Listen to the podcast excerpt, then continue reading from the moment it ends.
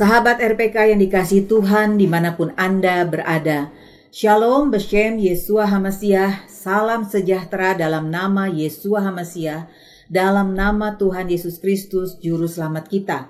Selamat mengikuti siaran Tekiah, telaah kata Ibrani Alkitabiah bersama Gembala Benyamin Obadiah, Ketua GKMI Gereja Kehilat Mesianik Indonesia. Tekiah adalah cara peniupan shofar seperti yang didengar tadi. Siaran Tekiah dimaksudkan untuk menggali kebenaran Alkitab dari bahasa dan masyarakat Ibrani yang menjadi persemayan tumbuhnya iman Kristiani kita yang berasal dari tanah perjanjian Israel di Timur Tengah.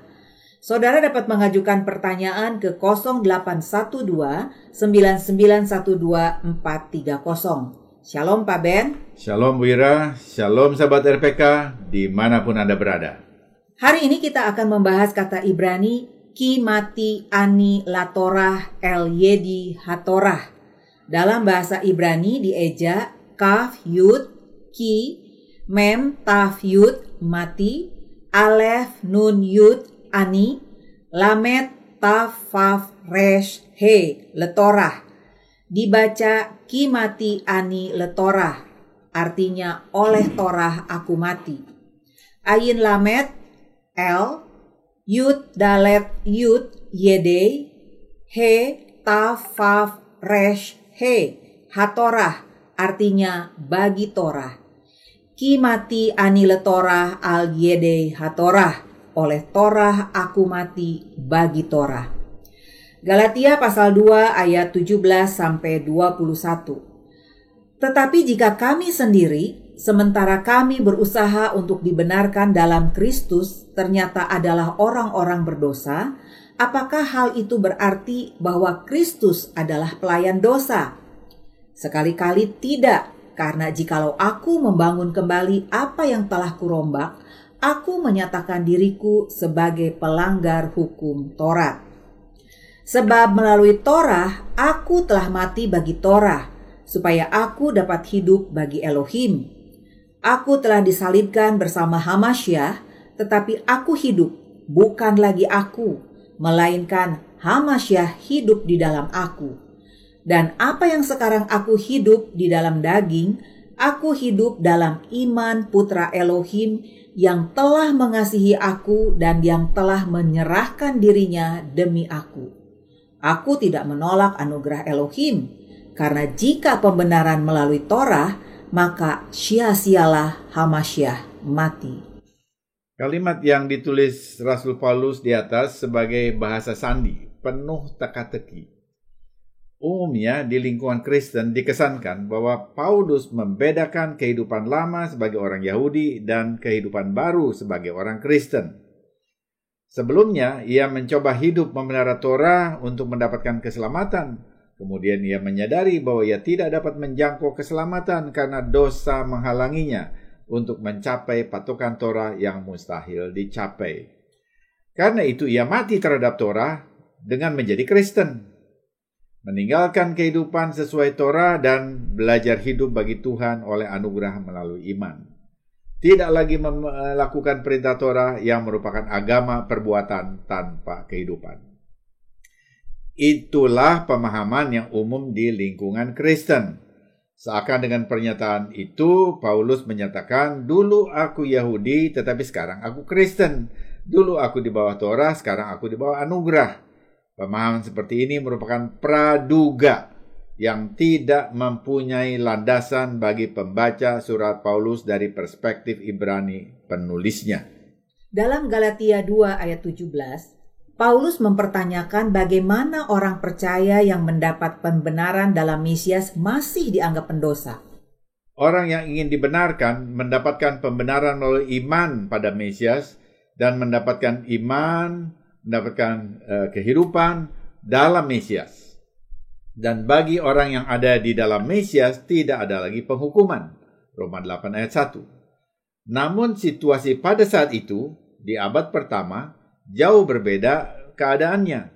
Bangsa-bangsa yang sudah percaya Yesua masih belum dapat diterima sebagai orang benar, masih dipandang pendosa.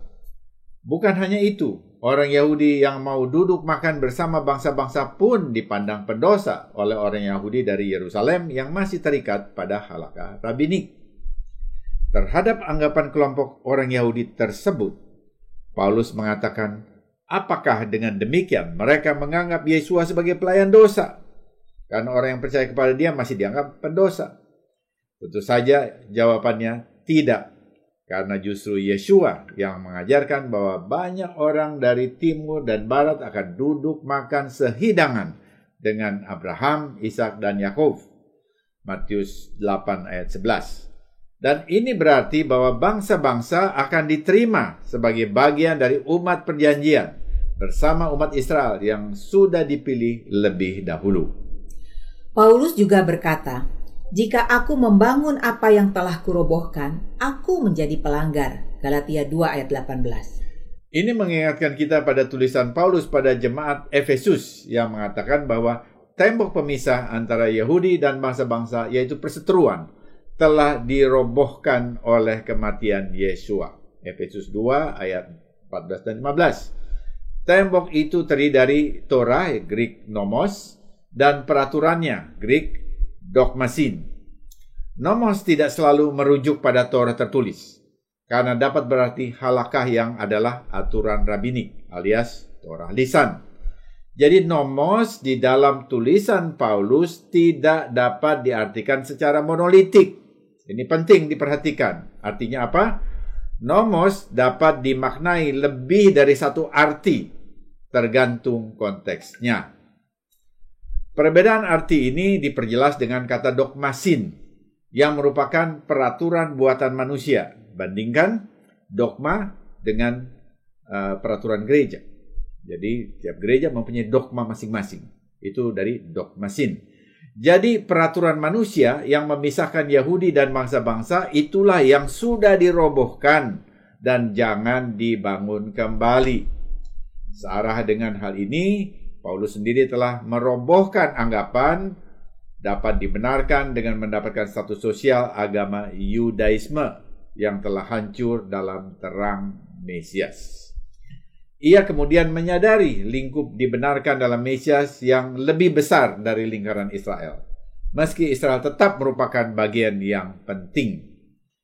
Jika Paulus menerima aturan rabbinik dalam Yudaisme tentang pembenaran, maka itu berarti membangun kembali yang telah dirobohkannya, yaitu pembenaran oleh status sosial diterima dalam Judaisme. Dan ia menyatakan diri sebagai pelanggar hukum. Mengapa ketika mengikuti aturan rabinik, ia malah menyatakan diri sebagai pelanggar Torah? Bukankah aturan rabinik itu mengikuti Torah? Dalam hal pembenaran orang percaya, justru sebaliknya. Adalah Torah tertulis, Moshe, yang mengajarkan bahwa Abraham dibenarkan oleh karena percaya atau imannya. Kejadian 15 ayat 6. Dalam Galatia 2 ayat 19 Paulus menulis, Sebab aku telah mati oleh hukum Taurat untuk hukum Taurat, supaya aku dapat hidup bagi Tuhan. Terjemahan ILT, sebab melalui Torah aku telah mati bagi Torah, supaya aku dapat hidup bagi Elohim. Bagi kebanyakan orang Kristen, ayat ini dipandang sebagai kesaksian Paulus mengenai kehidupan lama sebagai Yahudi dan kehidupan barunya. Ia mencoba hidup sesuai Torah untuk Torah dengan memelihara Torah untuk mendapatkan keselamatan. Lalu akhirnya sadar bahwa ia tak dapat mendapatkan keselamatan karena dosa menghalanginya untuk mencapai standar Torah. Karena itu ia mati terhadap Torah dan menjadi Kristen berhenti memelihara Torah, belajar hidup untuk Tuhan oleh anugerah melalui iman tanpa melakukan Yudaisme lagi, sebuah agama perbuatan yang mati. Ini pengertian yang umum diajarkan di lingkungan kekristenan bangsa-bangsa. Seakan Paulus berkata, dulu aku hidup di bawah hukum, sekarang aku di bawah anugerah. Dulu aku Yahudi, sekarang aku Kristen. Tetapi apakah itu satu-satunya pandangan? Nah, sesungguhnya pernyataan ini bukan dimaksudkan untuk menjauhi Torah. Ya, pernyataan Paulus. Sebaliknya, melalui pewahyuan ilahi tentang Torah, Saul datang kepada kebenaran. Jadi, apa arti mati terhadap Torah? Ucapan ini tidak diragukan lagi muncul dari pengalaman Saul sendiri, yaitu bila Torah dilepaskan dari roh Elohim, ia hanyalah perkataan yang ditulis di atas batu yang tidak mempunyai kekuatan untuk membenarkan ataupun menyucikan, menguduskan. Bahkan tanpa roh, Torah dapat mengakibatkan kematian dan penghukuman keras tanpa belas kasihan. Shaul memahami dari pengalamannya sendiri. Jadi ketika ia berkata, mati terhadap Torah, maka kita perlu mengerti bahwa ini berarti ia mati terhadap bagian Torah yang menghukum, yang mengakibatkan kematian. Kalimat ini dapat dimengerti dengan lebih jelas jika kita, pembaca Alkitab abad 21, memahami sifat dualitas Torah. Nah, apa itu sifat dualitas Torah? Sifat dualitas Torah merupakan sifat unik dokumen pengajaran Torah, yaitu lima kitab Mose yang di satu pihak menuding dosa, pelanggaran terhadap pengajaran dan perintah Tuhan, ya sesuai dengan 1 Yohanes 3 ayat 4. Jadi dosa adalah pelanggaran terhadap pengajaran Tuhan menurut 1 Yohanes 3 ayat 4. Tetapi di lain pihak, dokumen yang sama juga menunjukkan jalan pengampunan dari Tuhan. Jadi di satu pihak menuding dosa, tapi di pihak yang lain dokumen yang sama merujuk kepada jalan pengampunan dari Tuhan. Jalan pengampunan dari Tuhan dalam Torah ditentukan sendiri oleh Adonai Elohim melalui korban yang dijelaskan dalam kitab Imamat. Korban yang mati untuk perdamaian antara Tuhan dan umatnya di dalam Torah Mose merujuk kepada korban orang kudus Yesua Hamasiah di salib Golgota. Sifat dualitas Torah juga dapat dilihat dengan adanya berkat atau pahala dan kutuk atau hukuman dalam kitab yang sama. Sifat ini sesungguhnya menunjukkan keseimbangan dalam keadilan. Tuhan memberi berkat pada orang setia dan menghukum orang yang memberontak. Hal ini menunjukkan bahwa Torah Mose sangat berbeda dari kitab hukum Hammurabi Babilonia atau kitab undang-undang hukum pidana KUHP yang hanya berisi hukuman semata. Melalui sifat dualitas ini, Torah digambarkan mempunyai dua lengan, yaitu lengan hukuman dan lengan belas kasihan. Lengan hukuman menuding dosa para pendosa, namun pada saat yang sama lengan belas kasihan menunjukkan jalan pengampunan dosa melalui korban. Orang yang dinyatakan berdosa namun lari untuk menerima belas kasihan Tuhan akan diampuni dosanya. Ini berita Torah. Ya, ini rahasia Torah yang tidak diketahui bangsa-bangsa. Ini perlunya kita membaca Alkitab dari perspektif Ibrani. Dengan memahami sifat dualitas Torah ini, pernyataan paradoks sang rasul dapat dibaca oleh Torah, yaitu aspek pengampunan, aku mati terhadap Torah, yaitu aspek hukuman. Oleh pengampunan, aku mati terhadap hukuman. Oleh pengampunan, aku terhindar dari hukuman. Harus selalu disadari oleh pembaca surat Galatia yang ditulisnya oleh Paulus. Paulus selalu menulis istilah nomos yang diterjemahkan sesuai dengan terjemahan Septuaginta menjadi Torah. Namun dalam konteks Judaism abad pertama, nomos tidak selalu berarti Torah tertulis Mose dan dapat berarti halakah rabinik atau Torah lisan yang terdiri dari peraturan rancangan para rabi untuk mengatur hubungan antar manusia termasuk hubungan Yahudi dan bangsa-bangsa lain. Kapan nomos berarti Torah tertulis dan kapan nomos berarti atau merujuk pada halakah atau Torah lisan ditentukan oleh konteks pokok bahasanya.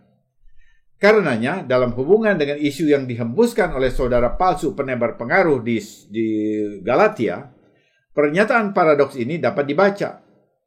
Oleh Torah, yaitu aspek pengampunan dalam Mesias, aku mati terhadap Torah, aspek halakah berupa peraturan manusia untuk dapat dibenarkan. Sekarang, coba kita perhatikan. Sebelumnya, Torah membentuk dia agar bersemangat untuk menyanjung identitas keyahudian dengan menganiaya orang yang dipandang kompromistis. Sekarang, Torah menunjukkan jalan keampunan dalam Mesias. Sebelumnya, Torah merupakan cara untuk mendefinisikan dirinya. Namun sekarang, Torah bertujuan untuk menyingkapkan Mesias yang menjadi identitas diri Paulus yang sesungguhnya. Sebelumnya, Torah adalah pendorong utama dalam hidupnya. Sekarang, dorongan untuk memuliakan Mesias dengan mentaati Torah menjadi kekuatan hidupnya. Torah tidak dibatalkan, tetapi Torah mempunyai peran baru dalam terang Mesias. Torah bukan lagi menjadi instrumen untuk menunjukkan identitas diri, tetapi Torah menunjukkan peran Mesias. Menghidupi Torah bukan lagi untuk mempertahankan status umat perjanjian, tetapi sebagai akibat dari status umat perjanjian. Mati terhadap Torah berarti mati terhadap mengandalkan identitas keyahudian untuk dibenarkan. Galatia 2 ayat 20 Aku telah disalibkan dengan Kristus namun aku hidup tetapi bukan lagi aku sendiri yang hidup, melainkan Kristus yang hidup di dalam aku. Di sini semakin jelas pengajaran Paulus. Mati terhadap Torah dijelaskan dengan pernyataan aku telah disalibkan dengan Mesias. Torah tidak mati, melainkan Paulus yang mati terhadap tudingan Torah yang menghukum orang berdosa di luar Yesua. Paulus memakai gambaran korban dalam Torah sebagai pewahyuan terhadap kematian Yesua. Dalam Torah, seorang pendosa yang memberi korban penghapus dosa menaruh tangannya di atas kepala binatang yang tidak bersalah untuk mengidentifikasi diri dengan binatang yang mati sebagai korban pengganti. Di sini kita lihat hubungan satu dengan satu atau pribadi dengan pribadi. Paulus memakai gambaran Torah ini untuk menyatakan hubungan Mesias Yesua dengan dirinya secara pribadi. Aku mati dalam Mesias, mati terhadap dosa, agar melalui kebangkitan Mesias aku mendapatkan kehidupan baru. Jadi, Paulus mati terhadap Torah, yaitu aspek Torah yang menghukum, tak lain adalah Paulus mati bersama Mesias. Ini menunjukkan satu aspek penting, yaitu kematian Mesias sesungguhnya ditujukan sebagai pembayaran hutang dosa bagi siapa saja yang mati bersama dia. Tuntas 100%, tidak perlu apa pun lagi. Perkataan disalib dalam bahasa Yunani adalah sustauru. Secara tata bahasa bukan kata kerja auris atau past tense, melainkan perfect tense. Bentuk perfect dalam bahasa Yunani menyatakan peristiwa yang sudah terjadi di masa lampau, tetapi efeknya terus berlangsung sampai sekarang. Aku sudah disalib bersama Mesias, dan aku masih tergantung disalib bersama dia. Ini bukan menyangkali kebangkitannya, tetapi ini menjelaskan aspek kehidupan Paulus sebagai orang percaya. Manusia lama kita harus tetap mati sejak dulu sampai sekarang. Artinya manusia lama kita harus mati terus-menerus dan jangan dia bangkit. Bukan lagi aku yang hidup, tetapi Mesias yang hidup di dalam aku. Jelas, Paulus mengatakan ia tidak hidup lagi, ia sudah mati. Paulus lama sudah mati. Siapa manusia Paulus lama itu? Itulah Paulus yang menemukan identitas dirinya dalam Yudaisme sebagai alasan keberadaannya. Jadi bukan masalah Judaismenya, tetapi dia memakai Judaism sebagai alasan keberadaannya. Tetapi setelah mengenal Mesias dan mengetahui identitas diri yang sebenarnya di dalam Mesias, ia menolak upaya mempertahankan identitas keyahudian dalam bentuk persekutuan meja di Antioquia.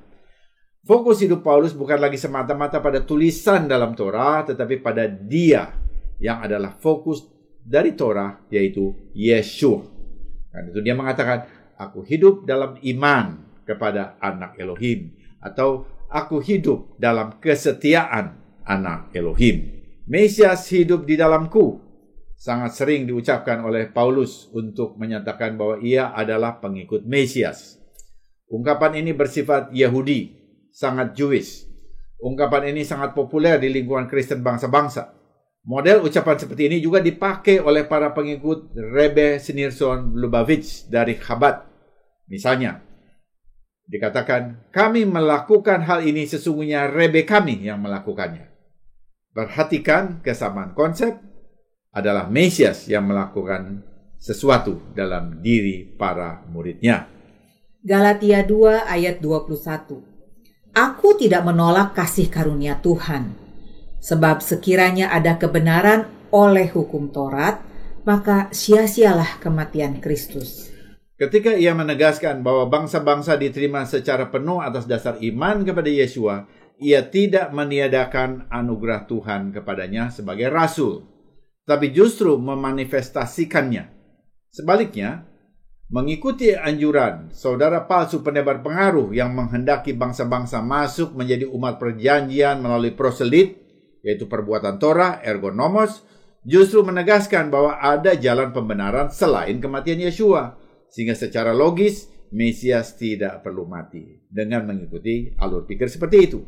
Namun faktanya, Yesua mati bagi keampunan dosa manusia sehingga menjadi proselit tidak diperlukan lagi dibenarkan righteousness Gerikanya dikayo sune Ibraninya sedekah dalam Alkitab adalah keadaan yang diakibatkan oleh tindakan Tuhan sendiri.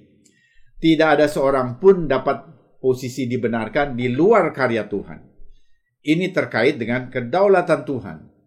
Torah adalah standar kebenaran, tidak dimasukkan untuk membuat orang dibenarkan. Torah merupakan standar kebenaran kekal, tapi tidak dapat mengubah hati dan memberdayakan orang untuk hidup dalam kebenaran. Yang mampu mengubah hati dan memberdayakan orang adalah Tuhan sendiri melalui korban Mesias Yesua di Golgota dan pencurahan Ruah Kodes Roh Kudus bagi semua orang. Kita perlu merenungkan, apakah kita sudah mati terhadap dosa bersama Yesua? Apakah kehidupan Mesias terlihat dalam diri kita? Dalam ketaatan terhadap perintah, dalam kehidupan keluarga, dalam pekerjaan dan usaha, saat kita berekreasi dan santai.